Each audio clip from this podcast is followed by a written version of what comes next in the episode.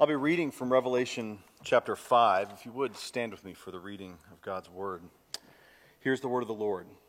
Then I saw in the right hand of him who was seated on the throne a scroll written within and on the back, sealed with seven seals.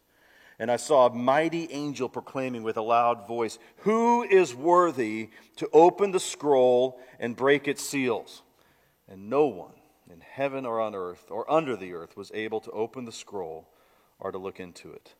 And I began to weep loudly because no one was found worthy to open the scroll or to look into it. And one of the elders said to me, Weep no more. Behold, the lion of the tribe of Judah, the root of David, has conquered so that he can open the scroll and its seven seals.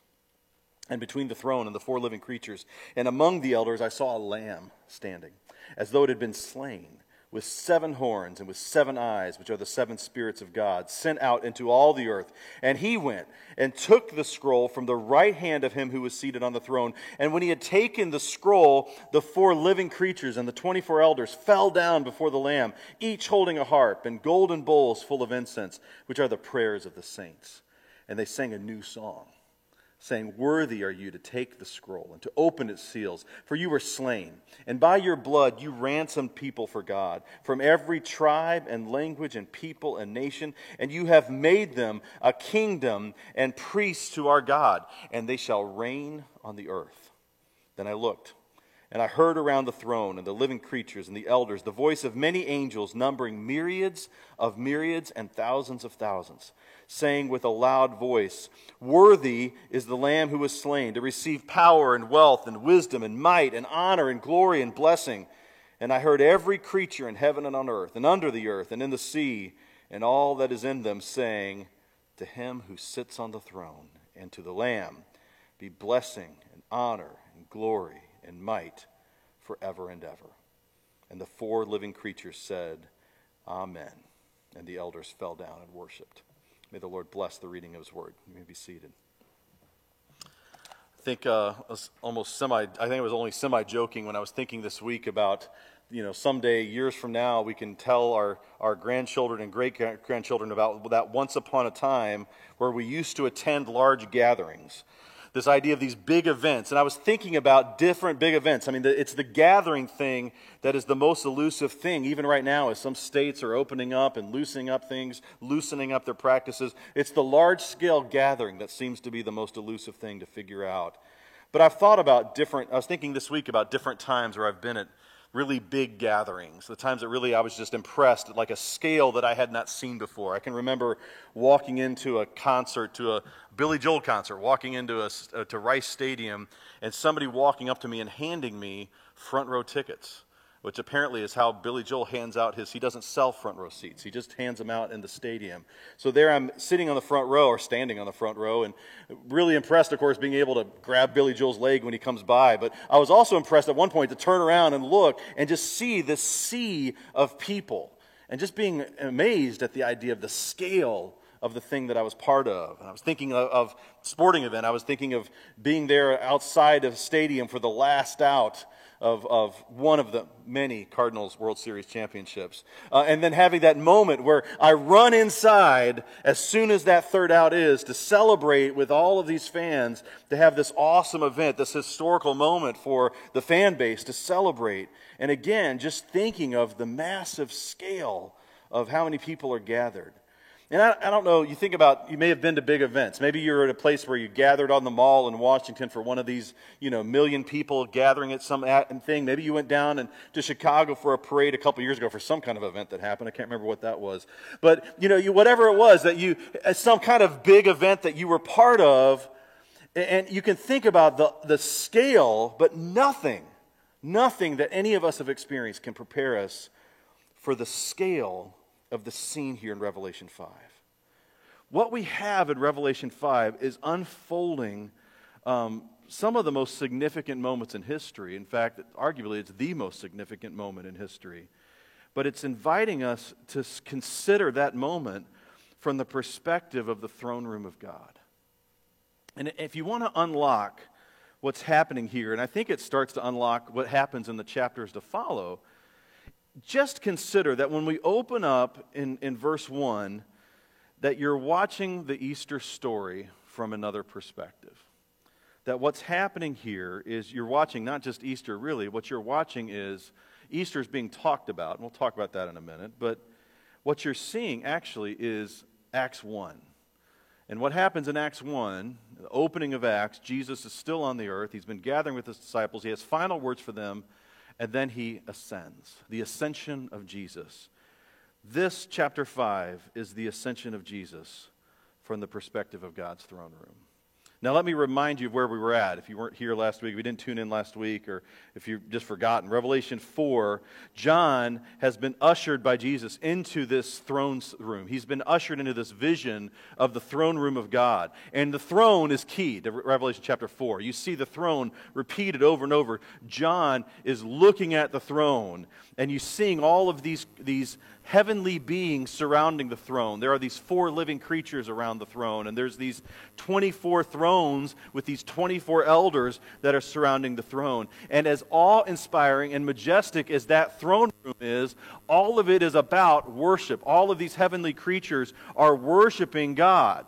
And that's been a big theme throughout Revelation 4 is they're just worshiping the Lord their God no matter how awe inspiring or majestic or powerful or remarkable these creatures and beings are in Revelation 4, everyone bows before the throne of God. And then chapter 5 opens.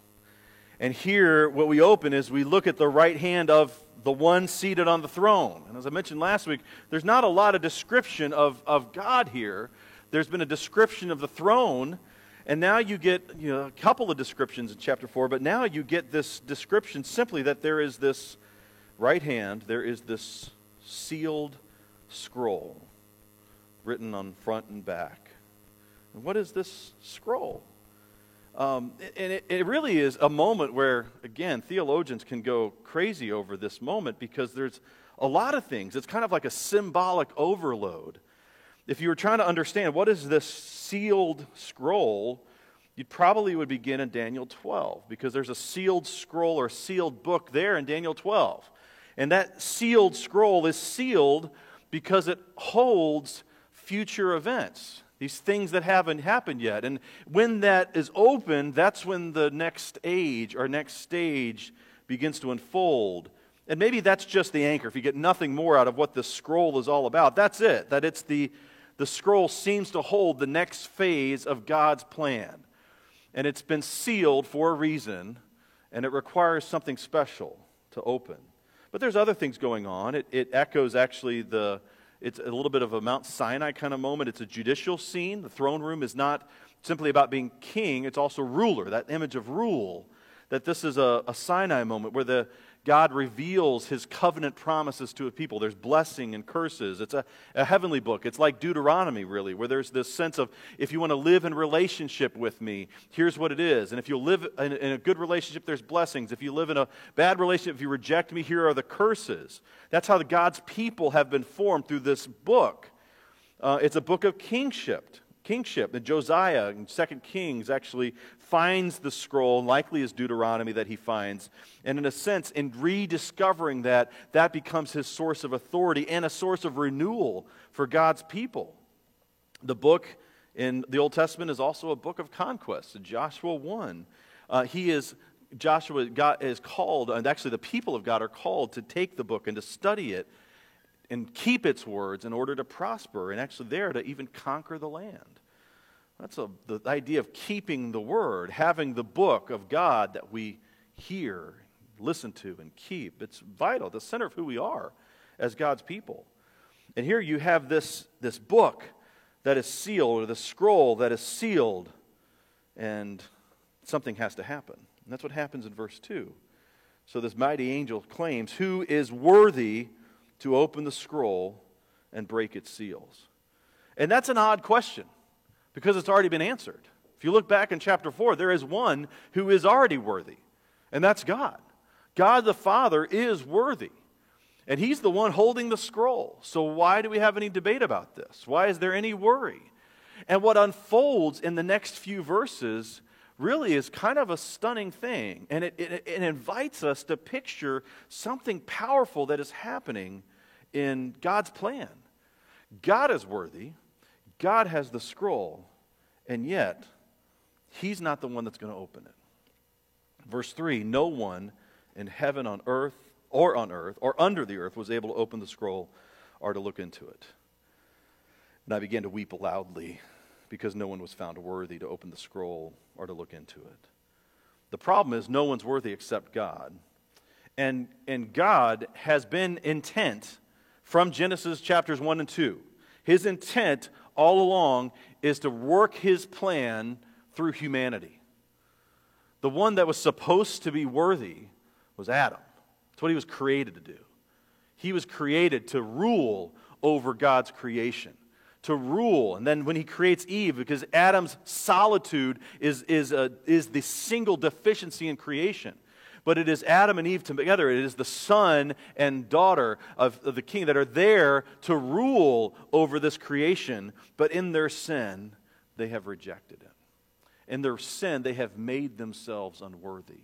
But the promise of God always is that there would be a son of Adam that would come along and be able to be worthy. And that's the drama of Scripture unfolding. Because the sin, the power of sin and death is so much that everyone keeps on doing it, everyone keeps running towards it.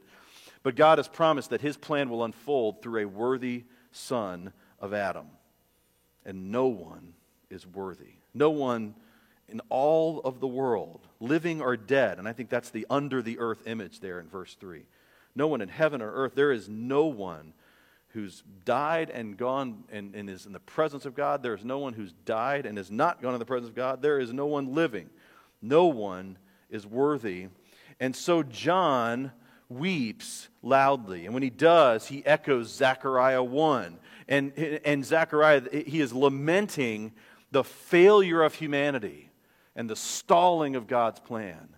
The reality of sin is this seems to be this great interference. And here in this moment it seems to be the end the stall. God's plan can't work without a worthy son of adam. Cannot be done. And so there's this problem. And it's answered though immediately. Verse 5 and one of the elders said to me weep no more. Behold the lion of the tribe of Judah, the root of David, has conquered so that he can open the scroll and its seven seals. There is the declaration of the one that is worthy. And when he declares that, he says two things the lion of the tribe of Judah and the root of David. Both of them are speaking in Old Testament language of the Messiah. The, the, the lion of the tribe of Judah is Genesis 49, verses 9 and 10. And in Genesis 49, you're speaking as Jacob speaks a blessings over, blessing over his sons. He speaks of Judah as this lion, this lion's cub. And that, pro, that, that um, prediction, that prophecy, has always been interpreted throughout the history as an anticipation of a Messiah. The Jews knew that a Messiah would come, because, and he would be a conquering Messiah, and he would be coming from the tribe of Judah. He would be the lion of the tribe of Judah. And he would be the root of David, which is Isaiah 11, verse 1. He would come from, from, from Jesse's uh, fruit, Jesse's root, from David's root. He would come from the line of David. Both of those texts were, were texts predicting a Messiah, predicting the Savior. And both of those texts spoke of a conquering hero. So when we turn to the first century, when we see in the first century unfold, and so many of, of the followers of Jesus struggling to identify Jesus as Messiah, they're looking at him. And even to the very end, what they're really expecting, even after his resurrection, some of them are expecting now he's going to go to war. They're expecting a military hero. They're expecting a conqueror. They've been prepared for that. They've been prepared to expect a conquering Messiah. Nothing prepares them for what comes in the next verse because it's a stunning picture of who Jesus really is. And that's really, I think, the vital question we just keep asking ourselves throughout Revelation Who is Jesus? Who is Jesus? Who is Jesus? If we understand who Jesus is, then we ask the follow up question is, well, then who are we? Who is Jesus and who are we? And that's, that's Revelation. It's asking it over and over again. And it gives a, a stunning, beautiful description. One of the questions through the years, we talk about the doctrine of the Trinity. It's one of the most challenging doctrines in, in the church. God is Father, God is Son, God is Spirit. God is three in one. There's a lot of stuff that really gets confusing, but when people start challenging it, you really have to say, well, what are you saying? Who, what are you challenging? Are you challenging that God is one? Well, that's pretty deep within our identity uh, and, and really deep within Israel's identity. But then you come, come to Jesus, and you take a people who, for thousands of years, has always said, Hear, O Israel, the Lord our God, the Lord is one. It's an anchor of their faith.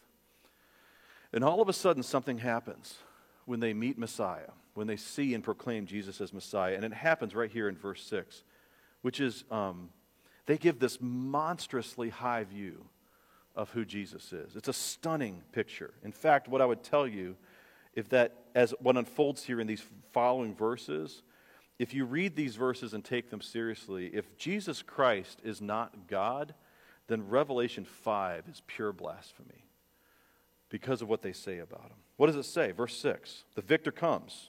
That promised one to verse 5. He's already conquered. Remember, no, I guess it didn't say anything, but you know, note there in verse 5, the victory's already happened. It's past tense. He has conquered. So where was that victory? Victory was in the cross in the resurrection. The resurrection is a declaration of a victory that is won when Jesus cries out, It is finished, and breathes his last. Verse 6 Between the throne and the four living creatures, and among the elders, I saw not a lion, I saw a lamb standing as though it had been slain, with seven horns and seven eyes, which are the seven spirits of God sent out into all the earth. And that moment, imagine the people first hearing that when this is being read in the early church. It's breathtaking. The lion is a lamb. We think of a lion. I mean, I think our images of the lion are pretty consistent with what their images of the lion. They saw the lion as this, you know, it's king of the jungle, it's the conquering hero, it's the warrior. The lamb, for them, deeply is the image of sacrifice the lamb is the helpless thing that they actually sacrifice. And, you know, it's, and actually, in a lot of their practices of sacrifice, they're ordered to keep that sacrificial lamb and raise it in the house. They, they, they befriend it. It's a pet. Give it a name. And in that, they see just the power of their sin displayed before them that that innocent lamb must die on their behalf. That's the lamb. The lamb is a sacrificial thing. The lamb is slain, and there, for them, it's Passover. This is the image of defeat. This is death. And yet, that lamb, that slain lamb, that defeated lamb, has seven horns. The horn is a warrior's image. This is an image of power. There's seven horns. There's the image of completion, the seven days of creation. It's, the, it's, a, it's an image of, of a lamb who has a power over all of creation. This slain lamb has the power over all creation, and even more so, this slain lamb has the seven spirit, sevenfold spirit of God, something we've seen so far many times, or several times in Revelation already. The sevenfold spirit of God. That is the, the, the, the, the, Holy Spirit that once dwelled over creation now is ruling or giving power over all of creation. This is the Spirit of God sent out into all the earth. There is the sense of create of ruling over creation, of this power over creation, of this sense of um, mission in the work of the Lamb. This is the victor. The lion is the lamb. The lion is the slain lamb with the power of the Spirit of God over the whole of creation. That's the victor. And he, that lamb, that lion lamb, goes and takes that scroll from the right hand of him who is seated on the throne. Now, why is it that the lion is the lamb? Because the way that God conquered was to send a son of Adam who was also the Son of God, who was himself. God made flesh. He comes as the lion to conquer, but his means of conquering is through the curse of the cross, through death. In his defeat is his greatest victory. The devil is tricked in the ultimate way that the devil participates in his own demise that he wants to kill this one. He wants to kill him to defeat the plan of God, to thwart the plan of God. He enters Judas, that he is working this great scheme to defeat God's Son, and yet in his defeat, Jesus Christ is victorious. He claims that victory. He is the one who's worthy. And it is his sacrifice, it is his death that makes him worthy. Verse 7, he takes that, takes the scroll, and once he takes it, well, then the party begins. He is ruling over creation, and now he is ready to open up the next phase of God's plan.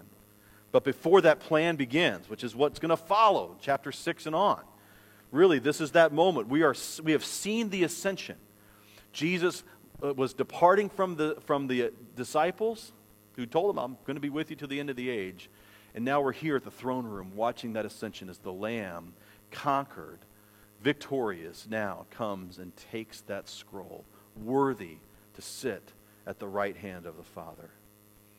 And then the music begins. Verse 8 When he'd taken the scroll, the four living creatures, 24 elders, fell down before the Lamb, each holding a harp and a bowl full of incense. And, and in that moment, you've got two things. There's this, this image of worship, but it's image with, with the harp, which is a kind of a 12 stringed instrument, so it's, it's like a guitar.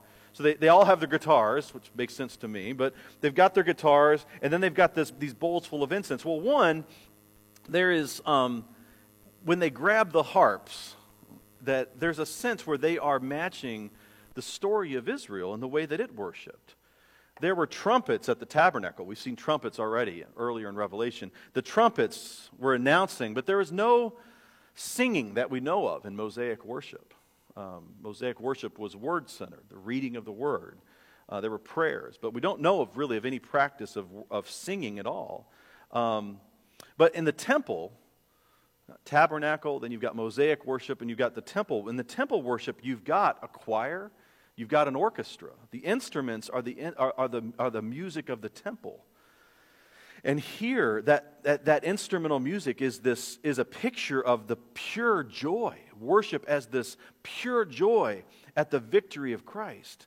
And the incense, again, the incense is uh, Leviticus 24, if you want to read some about it. It's, incense is, is a picture of, of a sweet aroma.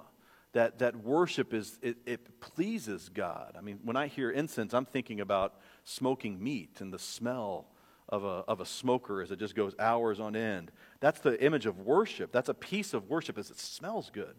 It, it's pleasing to God. The sacrifices, it's cooked meat. It smells pleasing. Um, the harp is, is David's instrument. It's a picture of pure joy. It's a picture of worship. Here, there's this sweet aroma. Also, with the incense, I think you've got the, uh, it's a picture of imperial worship. So, this is better than the worship of the emperor. There is the worship of the Lamb. But they are erupting with music and chorus. And this incense, this sweet aroma, is, verse 8, is the prayers of the saints, or they are the prayers of the saints. It's, it's not that often that we get those clear descriptions in Revelation to say, this is what this is. We've got it here. Which is to say that what is unfolding in the rest of Revelation is an answer to the prayers of God's people. Isn't that interesting? That the prayers of God's people, the, prayer, God, the people of God here, as we've seen in the letters to the churches, the people of God have been wanting God to show up, wanting God to give an answer. And here he gives his answer. This is the answer to their prayer. Now, it's going to be some hard times for the church, but he is leading them in an extraordinary way. This is the prayers of the saints that are being answered. And then they sing. And they sing this new song. And what is the new song that they sing in verse 9? Worthy are you God was father, God the Father was worthy. Now you, the Lamb, are worthy to take the scroll and open seals because you were slain, and by your blood you ransomed people for God. That the, the cross of Christ was a ransom, and that it was accomplishing God's mission. And what was God's mission? At least here in this song, God's mission was to build a new people, a build a new nation from the nations. It's a refrain that we're going to hear several times in Revelation. You, you ransom people for God from every tribe and language and people and nation. It's all the people of God are coming from every corner of the earth. I mean, this is a refrain that has echoed in the hearts of those who've engaged in foreign mission throughout the centuries. That it is the heart of God to see a church gathered not from one little place or one little corner or one ethnicity or one type of people, but to see the people of God gathered from every tribe and tongue. The work of God is to build a church from every single people group on earth. We are, we are part of an international body, an international nation. We are called into this worship as a gathered people of God, transcending racial boundaries, ethnic boundaries, national boundaries. That's our deep identity. That's our ultimate identity. None of these other uh, things that we can associate with or find ourselves identifying with, whether it's nation or you know, citizenship and nation or being part of a particular ethnicity or part of you know, some background of whatever we've got, all of that thing falls away because we are a nation of people from every tribe and tongue who have been made, or being made, verse 10, into a kingdom and priests to our God. We are a kingdom of priests. We are kingdom and priest, both kingdom and priest. Our destiny is to rule, that's kingdom, as worshipers, priests. We are a worshiping community. That's who we are as God's people. But that worshiping is a kind of rule. Our destiny is to rule. And again, Revelation sees both of these things coming true. We are going to see the people of God be established as eternal worshipers and eternal rulers, taking over those 24 thrones that surround the throne of God and ruling over a new creation. The key to all of this worship as it begins to unfold is that the lion lamb is worshiped by these creatures and beings as only God is worshiped. Jesus Christ is the only son of Adam who is worthy. And what they ascribe to him, these the four living creatures and eventually these other uh, other beings here in the throne room of God are leading us to ascribe to Jesus the measure of his worth. He is worthy of worship, of adoration of joining in him as the one who has redeemed us. And now that worship, beginning with the four living creatures, and now it gets a larger audience. Verse 11 Then I looked, and around the throne and the living creatures and the elders, the voice of many angels. And now this gets, this gets big. It's the myriads of myriads. A myriad is a 100,000 typically the number. So myriad of myriads would be 100,000 times 100,000. A myriads of myriads, you're in the billions now. There, there's literally, he opens up and you see a scene. That's what I say. Nothing in our experience, no matter how large of a gathering you've ever been part of, no matter how big the gathering, nothing can prepare us for this moment right here where you literally see hundreds of hundreds upon hundreds of millions, hundreds of millions upon hundreds of millions of angels and thousands and thou- thousands of thousands, hundreds of thousands upon hundreds of thousands gathering around this throne room scene. And what do they do? They say, Worthy is the Lamb who was slain to receive power and wealth and wisdom and might and honor and glory and blessing. It's a sevenfold benediction, a sevenfold blessing that they heap upon Jesus Christ. And they are inviting now the angelic host hundreds of millions upon hundreds of millions are now leading this worship that then, verse 13, the whole of creation is now called to join in. And I heard every creature in heaven and on earth and under the earth and in the sea and all that is in them saying to him who sits on the throne and to the Lamb be blessing and honor and glory and might forever and ever. The entirety of creation now is joining in this worship. And if we're seeing Revelation 5 as the story of the ascension, what is happening here? And I think here you're seeing the scene unfold to the very end. Watch as we move through Revelation. This is where we wind up. It's going to take some work. Some rough things are going to happen to those who have rejected Jesus. But eventually, every creature in heaven and earth and under the earth and in the sea will say, He is worthy. The rest of the book will show us how that comes to be. But the entirety of creation is joining in this heavenly worship. And the last word there is then just those four living creatures, the one closest to the throne, Now, seeing the scene of the elders and the hundreds upon hundreds of millions, you know, billion angelic hosts surrounding, and the whole of creation now doing what they're meant to do, which is to worship Jesus Christ, the four living creatures simply say, Amen. And they and the elders fall down and join in the worship. What do you do with all of that? Well, here at the throne, chapters 4 and 5 is a stunning, stunning two chapters. Some of the most beautiful images we have in all of Scripture.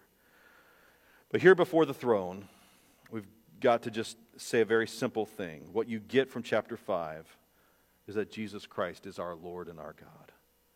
Jesus Christ is the key to life. He is the one who is worthy to open the scroll. He is the one that unfolds God's plan. He is the end of history and the beginning of the history that is to come. He is the worthy one. He's the only one who can make history unfold. He is the one who can bring what God has always set in motion to pass.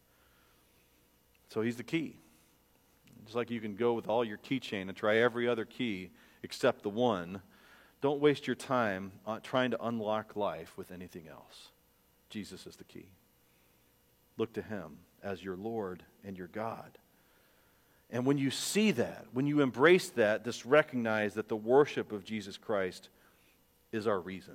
It's the purpose of our life, it's our end. Life is fundamentally about worship.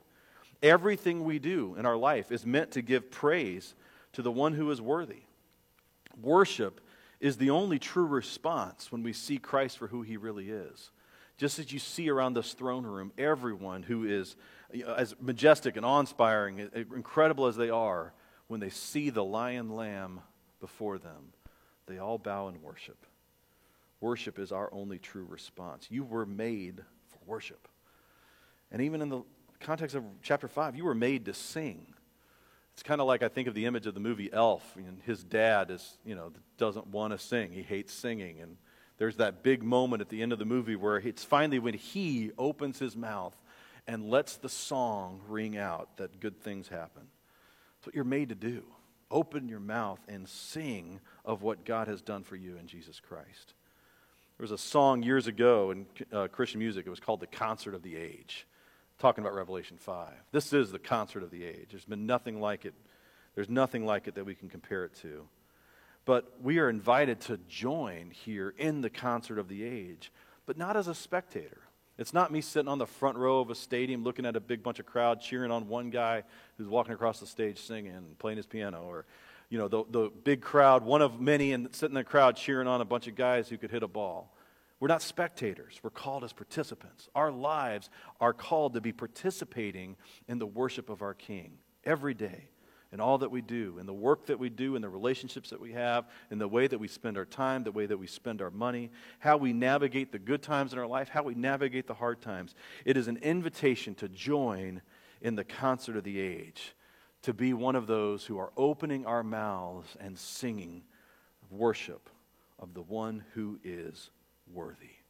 Jesus Christ is our Lord and our God and the key to our life. Let's worship him. Let me pray. God, I pray that you will help us, lead us to worship the one who is worthy. God, I pray that you will rise up in each of our minds the ways in which we are trying to unlock life with some other key and help us to look to Jesus Christ as the lion lamb who is worthy, who is worthy of our all. In Christ's name, amen.